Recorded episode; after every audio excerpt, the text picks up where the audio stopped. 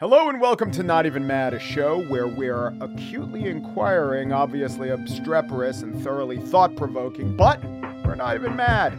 Today we speak of the Department of Energy's puppy play purloiner, January 6th criminal referrals, and a study of republicanism and deadliness. While we assert our propensity for oratorical intensity, we vow to be not even mad.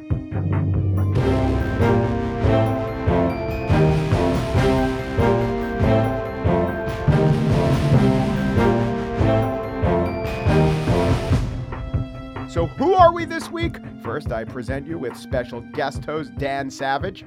He's the host of the Savage Lovecast and co screenwriter of the Jim Parsons film, Spoiler Alert. Dan, let's say you faked a charity. How would you improve on the Friends of Pets United, the actual George Santos fake charity in the news? Well, I guess it would have to be sort of a pet adoption rescue agency, but for human puppy players. We're also joined once more by Jamie Kirchick, columnist for Tablet Magazine and author of the New York Times bestseller Secret City, The Hidden History of Gay Washington. Jamie, do you have a preferred fake charity? It's a tie between the Trump Foundation and George Costanza's Human Fund. I am Mike Pesca, host of The Gist, my own charity.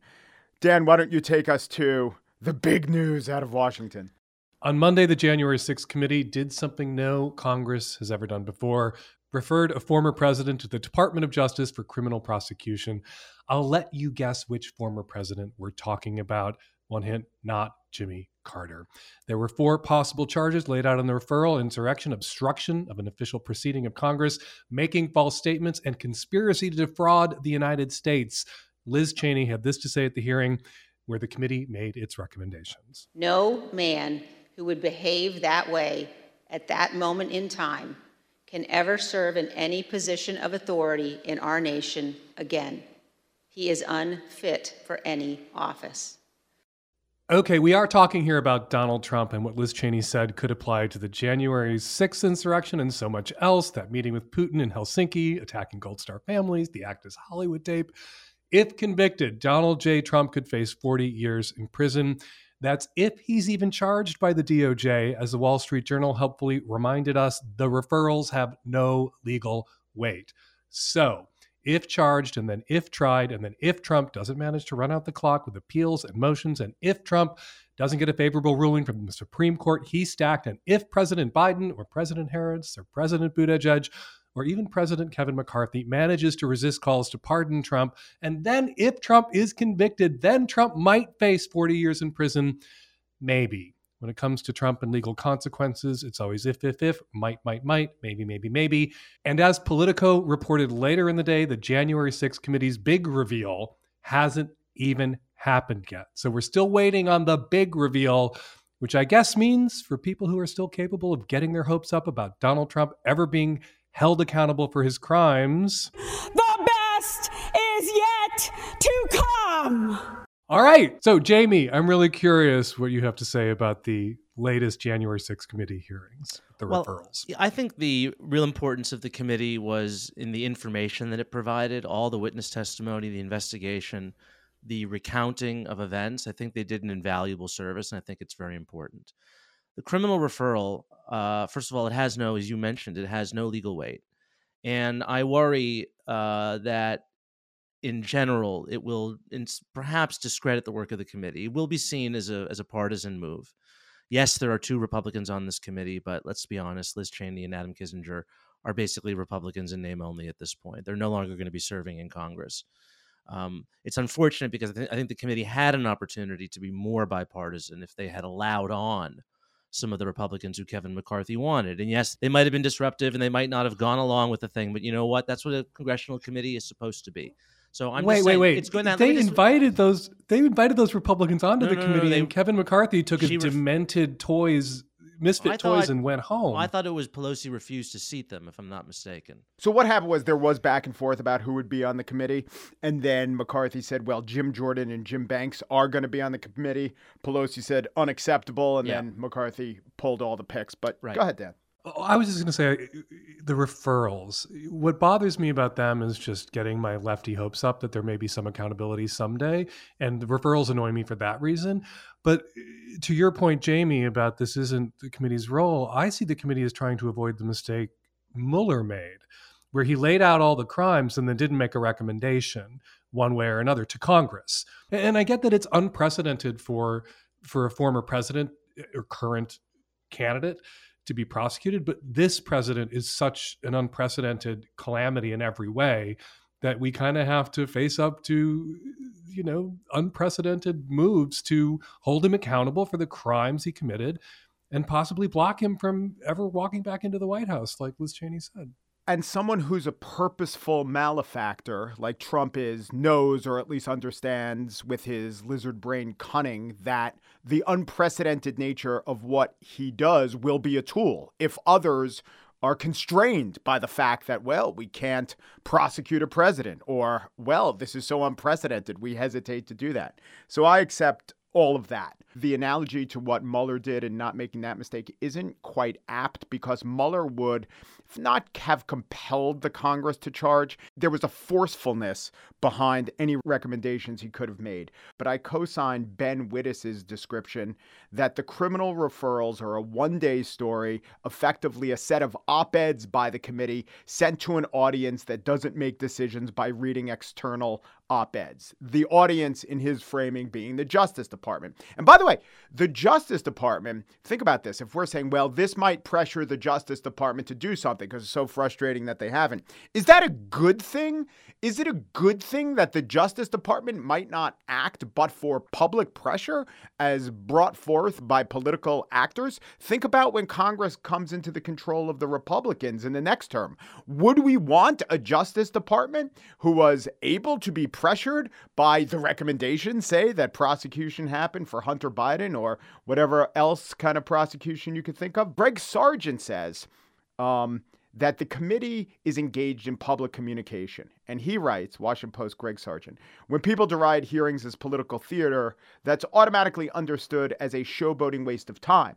But successful hearings, even theatrical ones, are also acts of communications with the people. In this case, that's especially important. And this committee was a big show. And when the show ends, you have to have a big number, right? You have to have the wedding, you have to have the grand gesture, you have to have someone running through the airport. It's sort of defined by the genre. If I was on the committee, I'd make the referrals. If I was in the Department of Justice, I'd resent the referrals. As I am a podcaster who's neither of those things, I do say they don't really matter. And for all the hand wringing I could do, might they make the process seem more political? It was so political to begin with. I'm not fully convinced yet that what he did was illegal. I think it was reprehensible. I think it should disqualify him from any public office. Uh, I think it was. But you're against any move to actually disqualify him. Um, well, they had an opportunity to impeach him afterwards, and the Democrats, in large degree, screwed that up. Um, they could have gotten more right, Republican... but you understand that that's totally not a that's an uh, referendum on the legality, right? Right, an impeachment totally is a political, political right, and so I don't. I'm not convinced that the speech that he gave was an incitement to violence. I don't think it was, frankly. You know, so I'm not sure what he did was criminal. I'm not sure, you know, calling up Raffensperger in Georgia and demanding that he find, you know, however many votes. Again, reprehensible, totally disqualified. Anyone who supports the man, any any Republican who is joining his campaign, it's it's reprehensible. But again, not illegal, right? So I'm not sure that this is criminally prosecutable behavior. And it seems like with a lot of times with Donald Trump, you know, the left lost and instead of trying to beat the guy, you know, with these with these um, means, you know, short of democracy, right? That's basically what Russia. Wait, wait, was. we beat Trump with eight million votes at the ballot box, right? Right. And if anybody screwed up Trump's impeachment, particularly the second one, it was Mitch McConnell. I think the Democrats screwed up by not returning articles of impe- impeachment within a day. Yes. After the January 6th. Yes. They dragged it on for weeks. That's what I'm saying. Yes. Political malpractice. Right. But the person who's most responsible for Donald Trump not being convicted is Mitch McConnell, sure. who stood up and gave a very pretty speech about how this was Donald Trump's doing, that he was morally responsible for the crime that had been committed for a, for the first time ever in the history of this country not having a peaceful transfer of power. That was Trump, and then he voted not to convict him and didn't try to bring 13 more Republican senators along. And- this is one of those things where people blame Dems, you know, want to give more of the blame to Dems and, and not just, you know, people who are center right like you, Jamie. A lot of Dems want to put more blame on the Dems. You want to hold somebody accountable for Donald Trump not having been convicted that second time? Mitch fucking McConnell. No, it's And, ultimately. and it's McConnell, ultimately- by yeah. the way, wasn't, if we look back at it, he wasn't actually acting in his own self interest, it turns out, right? He reaped the whirlwind of not putting a stake through the heart of Yes, Trumpism and lost the Senate as a result. Absolutely. Um, but again, I'm not sure that this is criminally prosecutable behavior. I, Jamie, I think that I, I, I agree with you, or I do think there's a fair amount of ambiguity on the incitement charge. But on the conspiracy to make a false statement, I mean, I think they have him dead to rights on that. And on the obstruction of an official proceeding, which, you know, that was enacted after Sarbanes Oxley, but he certainly did conspire or engage in the obstruction of an official proceeding. And one of the things we know now is that he wanted to go to the Capitol with that mob and march in there at the head of that mob. If his Secret Service detail didn't turn the car around and they actually brought him up there, I can assure you that he would have taken one look at all that violence and chaos and would have demanded he go right back to the White House. That's not intended as a defense of him. I'm I'm not defending him. I'm just saying that the guy is a is a coward, and there's no way he would have been at the he, he would have been at the at the front of that mob, fighting I think off Capitol you keep saying officers. you're not sure if what he did was he can be criminally prosecuted, would be convicted. Well, there's one way we can find out, which is to prosecute him and see if he gets acquitted. It's not that I don't know if it's criminal. If it's it's also I'm really worried about the precedent of doing this. I think it's it's something that we need to think really long and hard about, and and it's also something that Oh I, I really think you would need a large, like more than a majority. You would need a large majority of the country to be behind it. And What's would- the it- it precedent would further that we're setting by country. not doing it? That's my concern. We have a the precedent, for that with Richard Nixon, you know, and I, I think what Ford did was was right in that situation. and I think you disagree with me, um, but we do have we do have a precedent for that. And I think the country was actually spared um, a lot of, of wrenching problems and further divisions by allowing Richard Nixon to go off. Although, of course, the differences between Richard Nixon and Donald Trump is that Richard Nixon was never going to run for president again, right? Uh, and he and he and he went into retirement and and he, and he wrote books and traveled the world. Uh, Richard Nixon is a callback to those days when Republicans could feel shame. also true. we got Trump because we didn't prosecute Nixon. And Trump blew past norms that were just norms, not laws. And like Nixon said, it wasn't a crime if the president did it, which is And- what Trump is all about and what Trumpism is all about and why we need to prosecute this And say maybe- it. Say it. Come on, just say it. Call him. Call him piece in. of shit. piece of shit. Can I And swear maybe on a podcast? Is this like NPR? Yeah, no, it's good. And maybe the line from Nixon to Trump, it's written on the latissimus dorsi of uh, Roger Stone. Okay, we're going to leave Republicans I want to murder with my bare hands and talk instead about Republicans who may be doing themselves in. Back after this.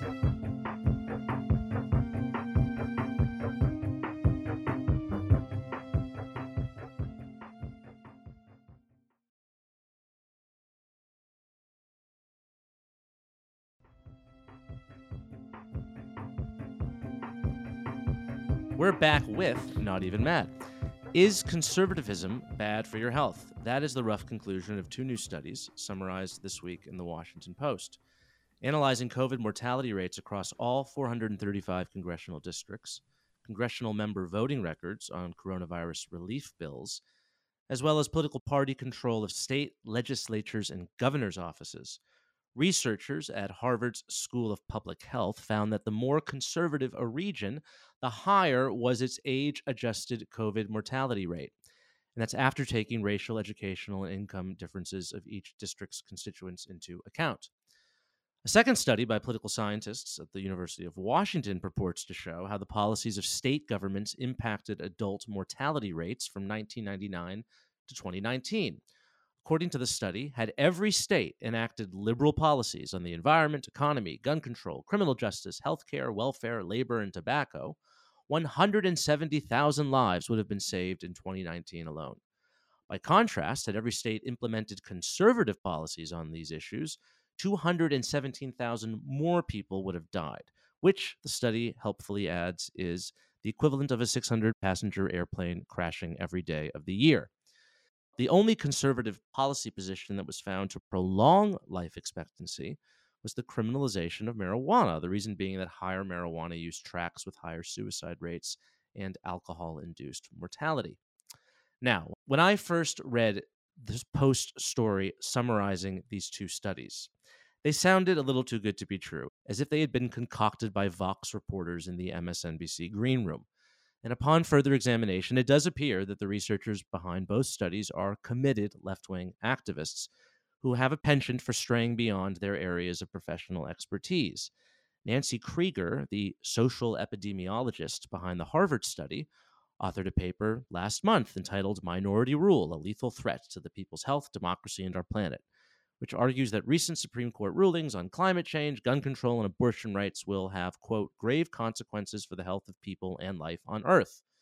In the summer of 2020, she co wrote an op ed stating that social distancing rules did not apply to racial justice protests, presumably because airborne COVID molecules only infect right wingers. Also, neither report discusses fentanyl, a leading cause of death among Americans and the subject of a major investigation by the Post just last weekend.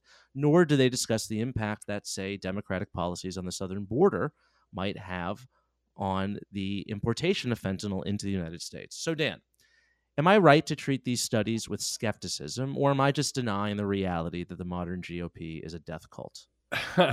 well, I think you're right to treat every study with skepticism. I just think the conclusions you're drawing, particularly about that one researcher at Harvard seem a little specious. Everyone in academia, researchers are members of the fact based community.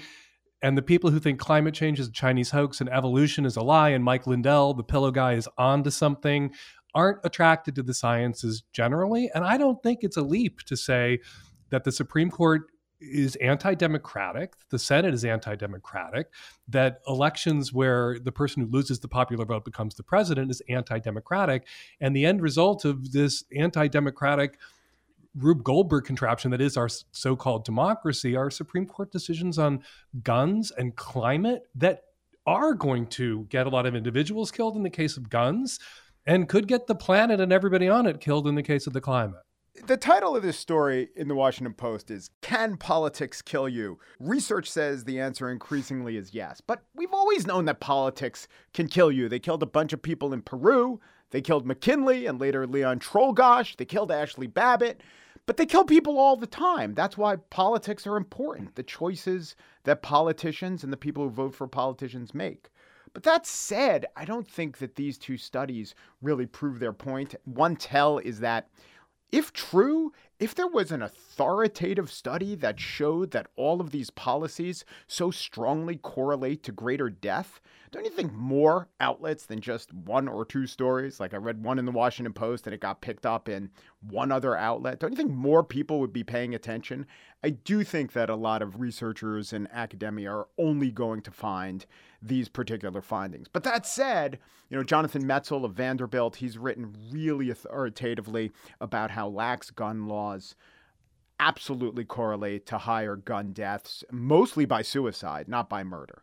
Climate policy absolutely has an effect on the health and life and death of Americans.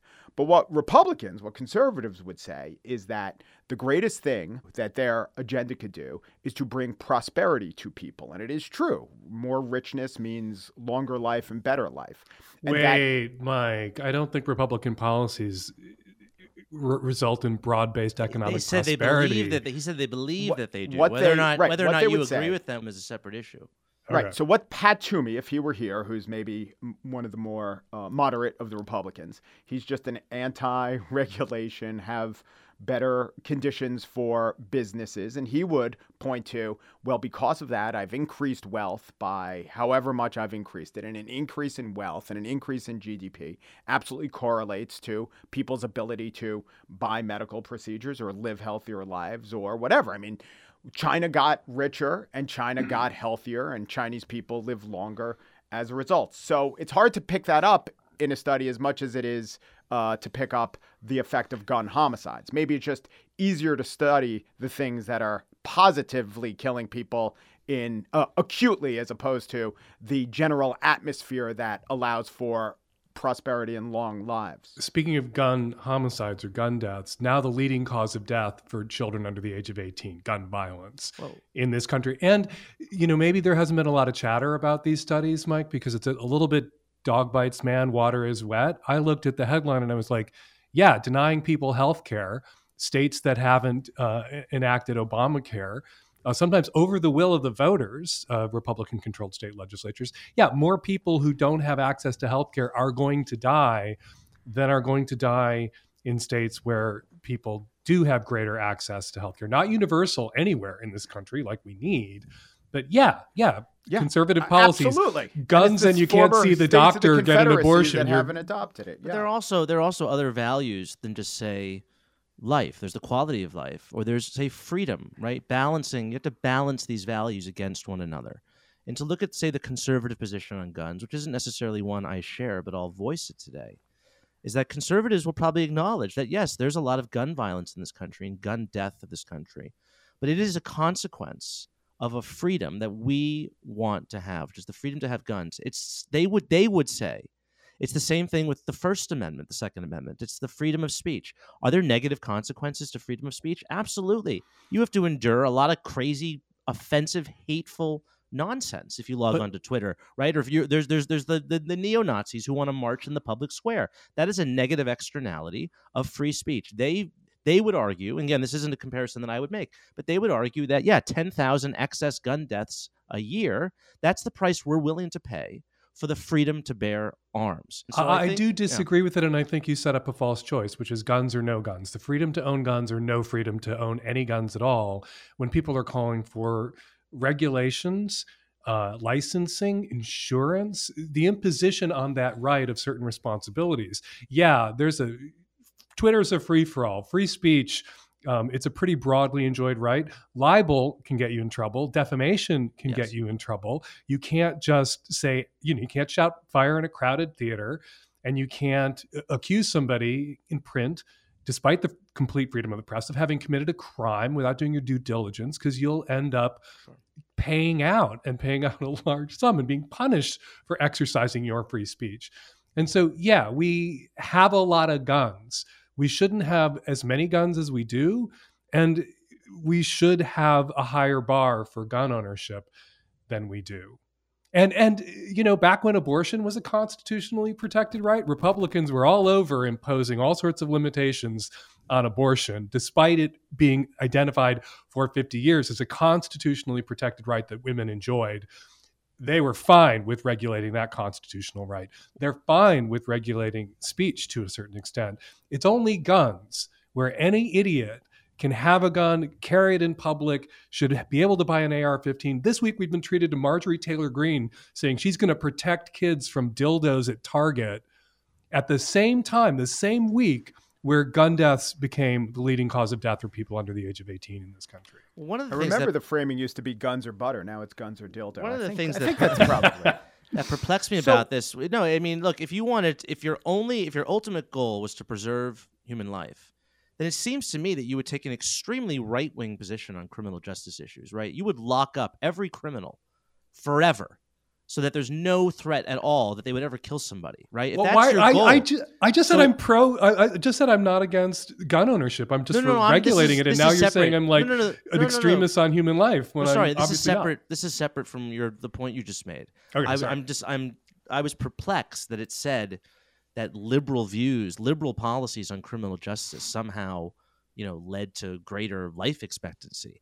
I mean, again, if you wanted to preserve human life, then you would put every guy who jumped a turnstile on the subway, everyone who committed a violent crime, everyone who's a robber, because we know that those sorts of crimes do lead to often, often case do lead to violent crimes. There'd be no forgiveness. There'd be no three strikes. It'd be one strike, you're in jail for the rest of your life, because we know that North in you know Korea. authoritarian. To, yeah, exactly. In North Korea, you know, the, no, there's no one being murdered on the streets in North Korea, right? The government is murdering people left and right, but we know that there's very little crime, right, in these in these extremely authoritarian police states. So I'm, I'm, I'm, you know, again, you can take these policies to their logical extreme, right? If your only, if your most important goal is is what these studies are claiming, right, which is, you know, preserving human life, then yeah, then you would like outlaw all sorts of activities, right? You'd ban smoking, you'd ban fatty mm-hmm. foods, you'd do all sorts of things that I think Americans reasonably don't want to do because we don't want to live in a police state. Yeah, prohibition falls into that category. Prohibition, yeah, all sorts of things. Um, I think that this, there were two studies we're talking about. The Harvard one talks about how Republicanism, uh, as measured by living in states with the trifecta of both houses of the legislature and the governor, or having a Republican senator, if you live in those congressional districts, you were more likely to die of COVID. However, there are so many confounding variables, and I'll just give you one that the study doesn't account for. Here are the states with the highest rate of COVID deaths Mississippi, Oklahoma, Arizona, West Virginia, Alabama, Arkansas, New Mexico, Tennessee, Michigan. Here are the states with the highest rates of obesity Mississippi, West Virginia, Arkansas, Oklahoma, Kentucky, Tennessee, Alabama, Michigan, Louisiana, South Carolina. I think it's uh, a, a, an overlap of nine of the top 12, and there's not too many big outliers.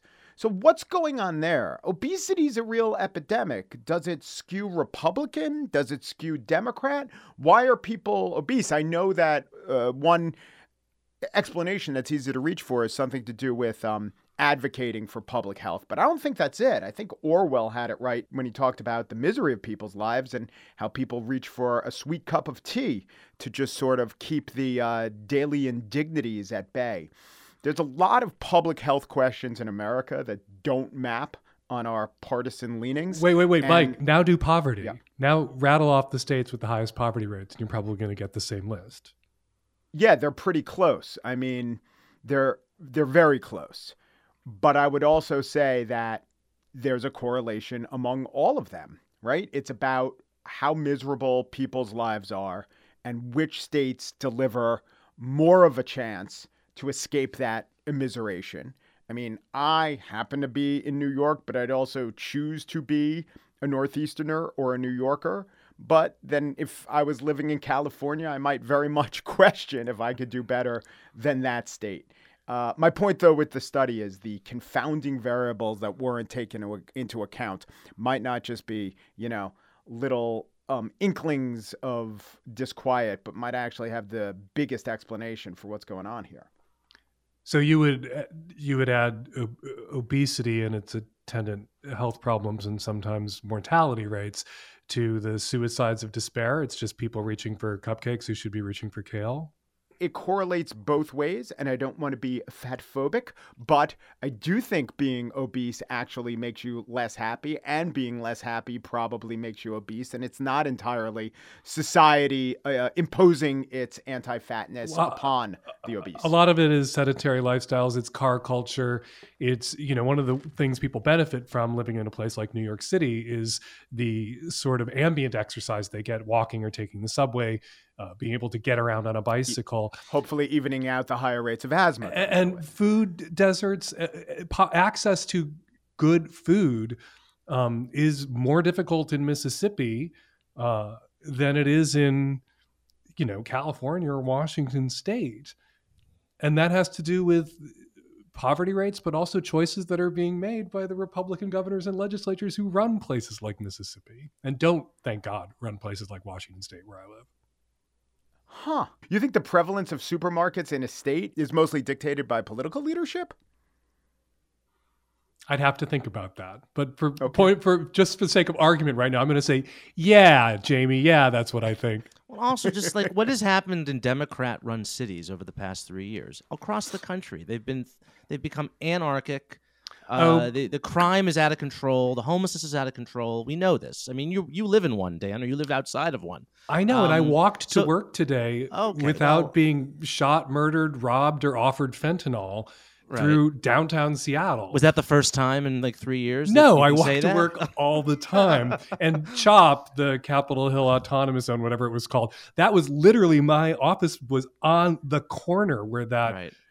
Where So you know it was this- in the I- middle of the autonomous zone. These and I went to work every day, and I am still not dead.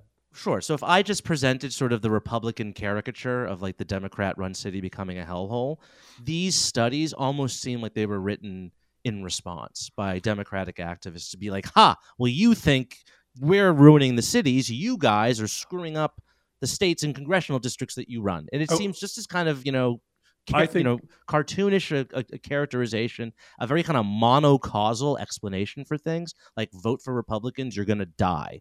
That's why I said. I mean, it, it, it just seems a little simplistic. I, I will concede though that Dems are screwing up cities by not building enough housing. When you look around at, at homelessness, or um, not prosecuting crimes and all sorts of you know. perhaps not prosecuting crimes. No, no, no, guys, it's the supermarket policy. We put our finger on it.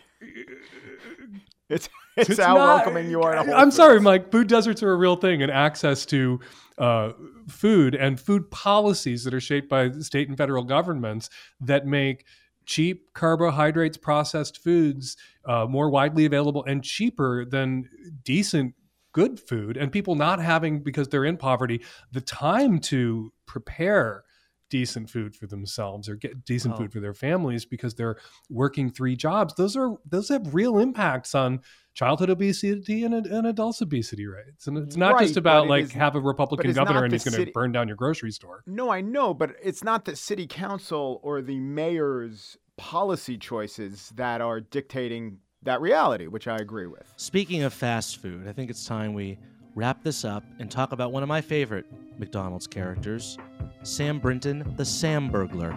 Back in a moment.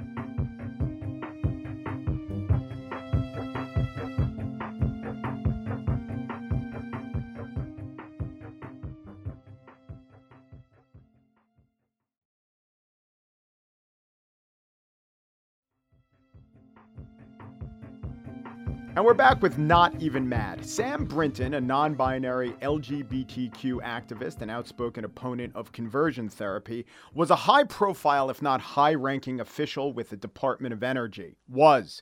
Brinton's identity, lifestyle, public embrace of kink was constant fodder for critics of LGBTQ issues and the Biden administration.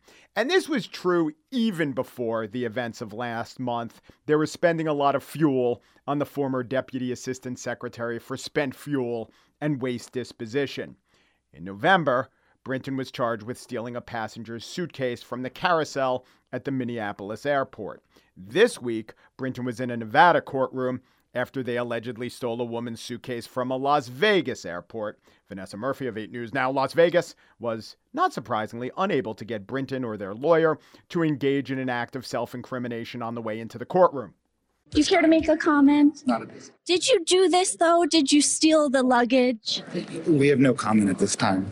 There was an active warrant for Brinton for more than five days after Metro Police say Brinton was caught on camera stealing luggage for a second time. Brinton was a deputy assistant secretary at the Department of Energy. Earlier this week, the department confirmed they're no longer an employee there, though. Indeed, no longer an employee there, though. Brinton claimed to be the first openly gender fluid person in federal government. I don't think that could possibly be true, unless by openly you mean engaged in prominent social media declarations of being non binary and engaging in kink play and puppy play. To me, this case is interesting because there is certainly a perniciousness to forcing people into the closet.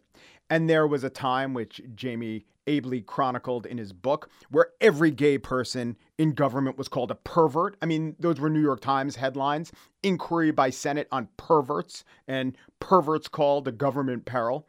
It's all appalling, but is considering Brinton's loud and proud embrace, not just of they them pronouns and wearing dresses and makeup, but of puppy play, that different? We shouldn't kink shame, that's true. But does that mean any impulse to say, you know, tone it down when it comes to public expressions of sexual proclivities? Is that kink shaming necessarily? Sam Brinton was transgressive in their identity, but then they transgressed in their legal behavior. Is it fair to always or necessarily, again, to connect those two? Jamie, what say you? So this really angered me, this case, because Sam Brinton was held up by LGBT organizations and by the mainstream media as being basically, you know, a representative of our community, you know, Dan and my community. And it just struck me as strange because it, it it wouldn't be asking Sam Brinton to have gone in the closet to say, you know what, it might not be appropriate for you to wear a red strapless evening gown and high heels and dark, dark red lipstick to work at the Department of Energy. Uh, that's not forcing someone into the closet. There are plenty, the vast majority of gay people you know, put on their shoes and their suits and their blouses and they go to work like everybody else. And that's what a lot of gay people fought and died for in this country was was to do just that. This guy was an exhibitionist. Uh, he was a freak. Let's just be honest, and he was an attention, uh, an attention starved person. Um, his story about conversion therapy, about being this pitiful victim of conversion therapy, appears not to have been true. I mean, he was challenged on this by Wayne Besen, a gay rights activist and the founder of an organization called Truth Wins Out. It's the leading anti conversion therapy organization in the country. And when Sam Brinton started retailing his story about being, you know, tortured by a conversion therapist at a at an office in a strip mall in Florida, you know, Wayne asked him, "Could you tell me the location? Could you tell me the name of the conversion therapist? We'd love to publicize this and use it and go after the guy." And Brinton never came through with an answer. And Wayne wrote about this. He wrote an article for LGBTQ Nation where he described, you know, going to the leaders of some gay rights groups and saying there's some there's something off about this guy. There's some red flags here. His story does not check out. And yet they still promoted him.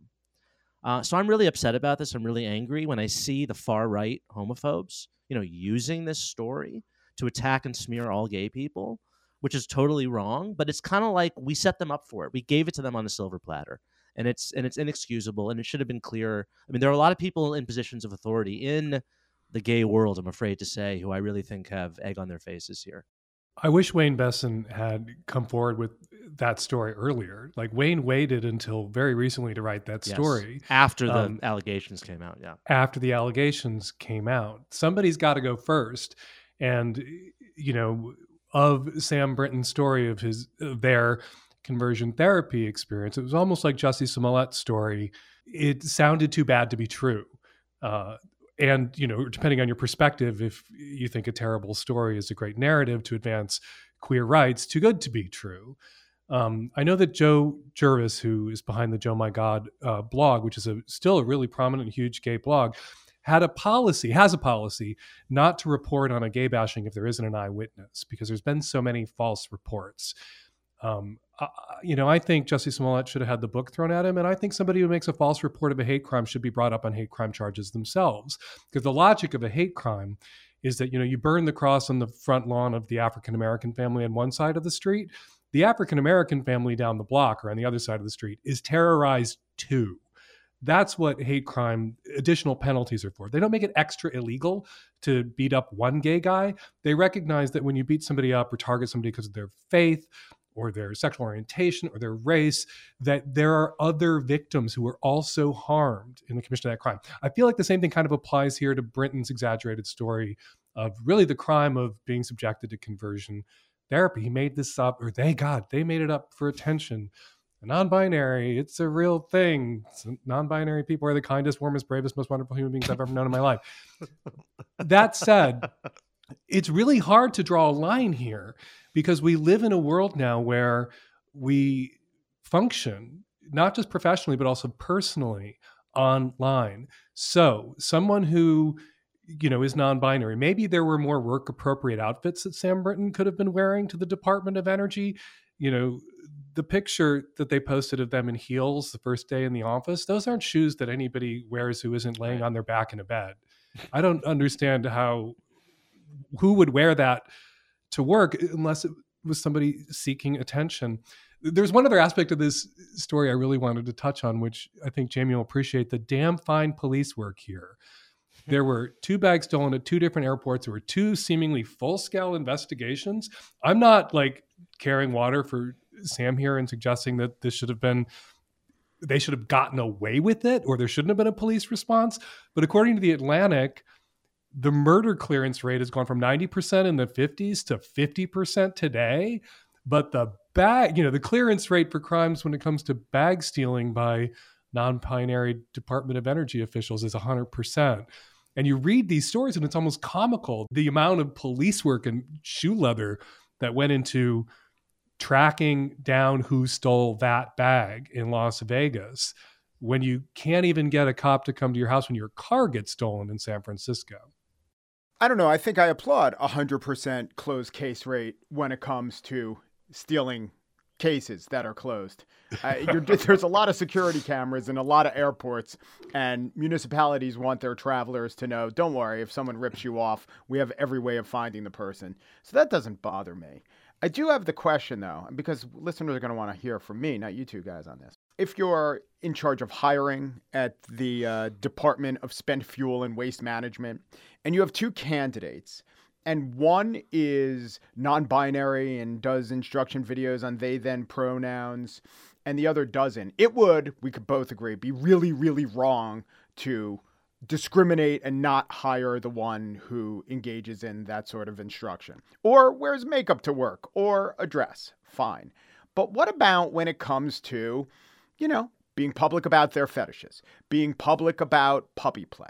This whole raft of, and we didn't know the conversion therapy stories were probably false, but this whole raft of attendant, sorry to use the pun, baggage attached to this government employee, is it just flat out wrong and flat out discriminatory from the age of talking about perverts in government to say, I, I very much wonder if this person is the right hire in this sensitive position.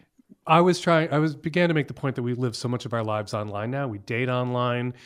We go to you know parties that then are being documented. Trying to maintain perfect separation between your private life, even your private consensual sexual conduct, the community that you might exist in, where Dan, you don't, don't you have conduct yourself. To, don't, don't you have something to disclose?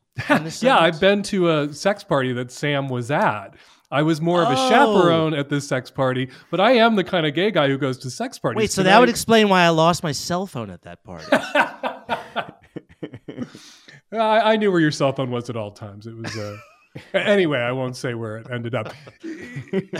we, we- Speaking of we, spent we live in a we, we, we live in a world where like we date everything is online everything is documented so i do think that you know kink education is important um, because people who don't know what they're doing kink wise uh, can get hurt sam was not wearing puppy masks at the department of energy he wasn't conducting kink classes at the department of energy that that seems to be something he was doing at kink and fetish events long before uh, he went to work at, in the federal government. And How about this argument, though, Dan, and that a public servant, someone who's a de- who's a de- deputy assistant secretary, who's being trotted out, you know, on the stage of the Trevor Project, which is a an organization for young LGBT people. It's a suicide prevention hotline for LGBT people. Perhaps someone in that position, you know, we it, they should Shouldn't not be be, perhaps kinky? publicly talking about their sexual kinks, right? Someone who's supposed to be a role model for young people. Um, it's fine that they're openly gay. Of course, you want openly gay role models, but there are some things that you know children and young people don't necessarily need to be exposed to. I think we can all agree about that, right? well, so there are do you young gay want- people and there are young gay kinky people too. it's whatever you're into sexually. You know, say you're a guy who's into just purely vanilla gay sex or whatever.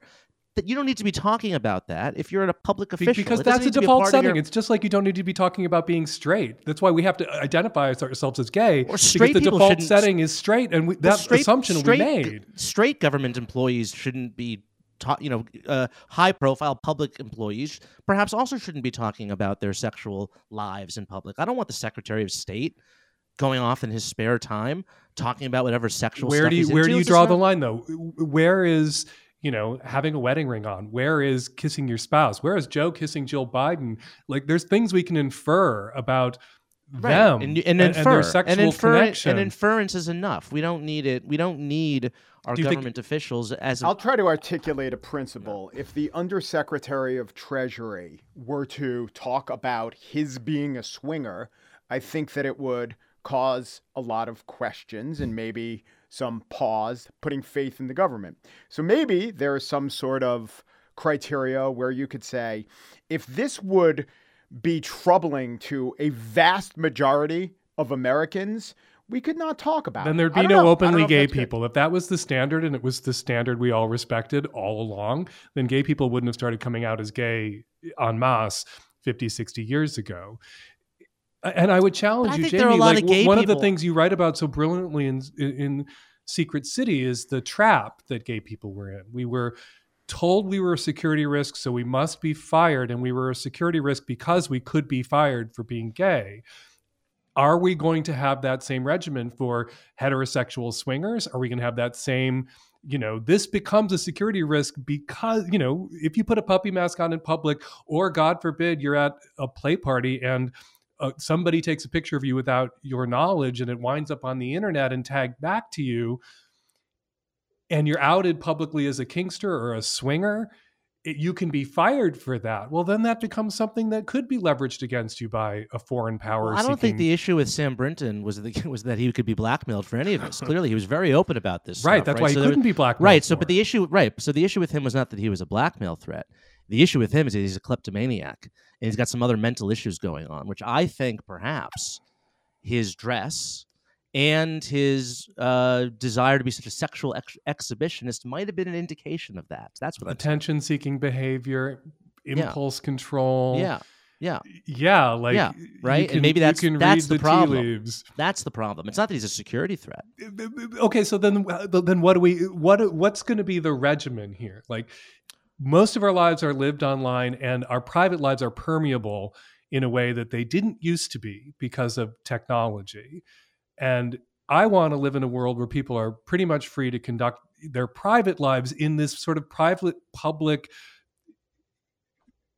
I don't know what to even to Mm. call it. Like there is Yeah. no perfectly private Right. life anymore. We all exist in this, you know, whatever it is, miasma of nothing is private and everything is potentially public at any moment because of the ubiquity of uh, of cell phones and how much of our you know we you don't get to hit on people at work or school or on the bus anymore. You're supposed to take that to tinder and you're supposed to take that to Grindr and you're supposed to do that online but then you leave this digital trail that could out you not just as somebody who's interested in straight or gay vanilla sex but somebody who has really out there sexual interests.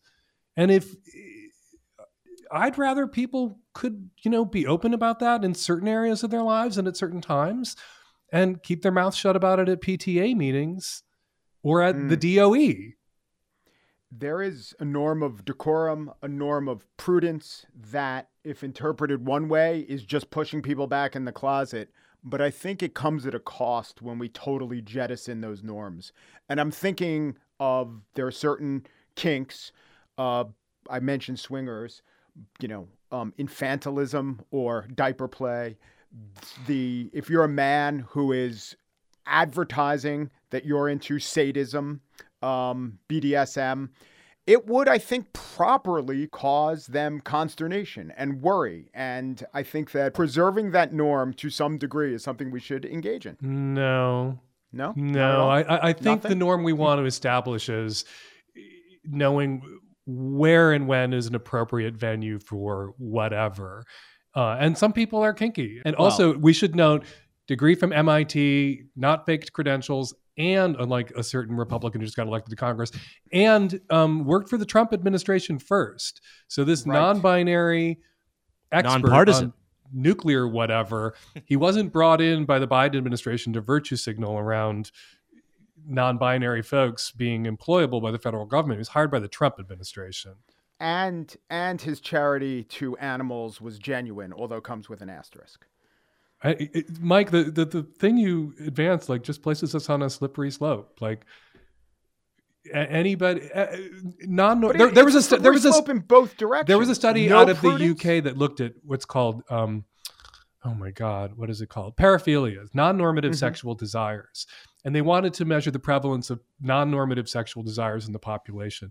And what they found was well over 50% of people had a non at least one non-normative sexual desire, which meant paraphilias aren't non-normative, they're normative. And who gets to decide what is uh, something that disqualifies you from public service sexually and something that isn't. And as a gay man, and I think Jamie would agree, as gay men, that's not something I want to empower the average person to do because we would fall on the outside of that 30 years ago, 20 years ago, 10 years ago with the work of the people trying to stigmatize out queer people now as groomers. We might fall on the outside of that five years from now Yeah, or 10 think years from now. Whenever you're That's what gives me pause, and I mean that. I mean that. I don't know where the line is, but I do think, and you even said, "Where's the line?"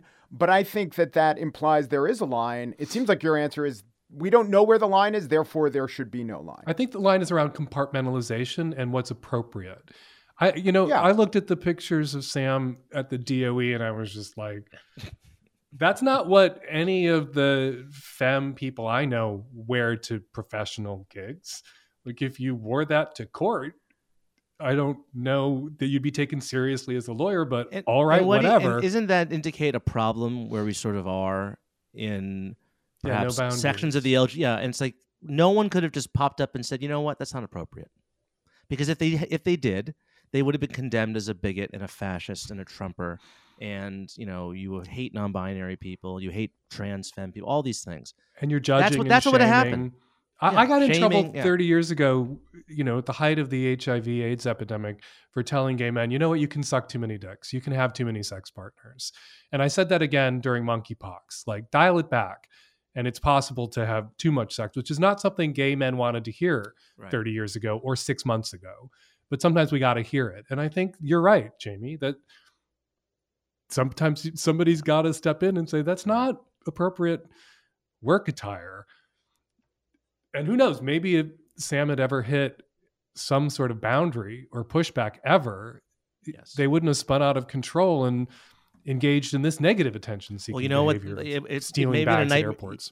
right? And like if if if these if these crimes hadn't been reported or discovered, I bet he would have been on stage at the White House on the South Lawn last week when they were signing the RFMA. He probably would have been up there with you know Chuck Schumer and Nancy Pelosi, right? As the first openly non-binary government official, he would have been up there on the stage. And and and then what would have happened to say the week after that? These uh, accus- these these uh, re- revelations came out about him stealing luggage Well, and whatnot. Thank God for these damn fine police departments at our nation's airports then. So our listeners cannot see us, but I would like to disclose we're all wearing very tasteful Versace evening gowns. Keep that in mind as we segue to the goat grinders. Those things in life that just grind your gears, get your goats, make you say, Dan Savage, what is your goat grinder? My goat is. I, I'm a fan of this show. I've been listening since day one. I, my goat is ground a little bit by that particular sound effect. I find it very jarring and annoying. Um, but uh, this is a long-standing pet peeve of mine. Pepper shakers in restaurants.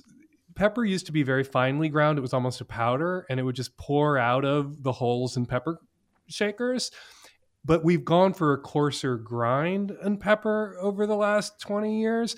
And so you turn the pepper shaker over, nothing comes out, or what can come out comes out, and they keep refilling it until it's only filled with what won't come out. They haven't managed to make the holes in pepper shakers in restaurants any bigger so the pepper actually comes out. People stare at me because I'm either shaking a pepper grinder for 30 minutes over my omelet, or I unscrew the top of it and pour the pepper across my food. It's very Seinfeldian, this particular ground goat, but it's very annoying and I'd like something done about it. What do you think of the huge, ostentatious, large pepper mills that they bring by and ask you if you want fresh ground pepper? My dad always says there's an inverse proportion to the quality of the restaurant and the size of the pepper grinder. I agree with your dad, but what I find annoying about it is I like a lot of pepper. That person either has to hand over the pepper grinder and let me do it myself for 10 minutes, or they're going to get really annoyed standing next to the table because they'll say, Tell me when you when that's enough. And I just look at them because it's never enough pepper. I like a lot of pepper.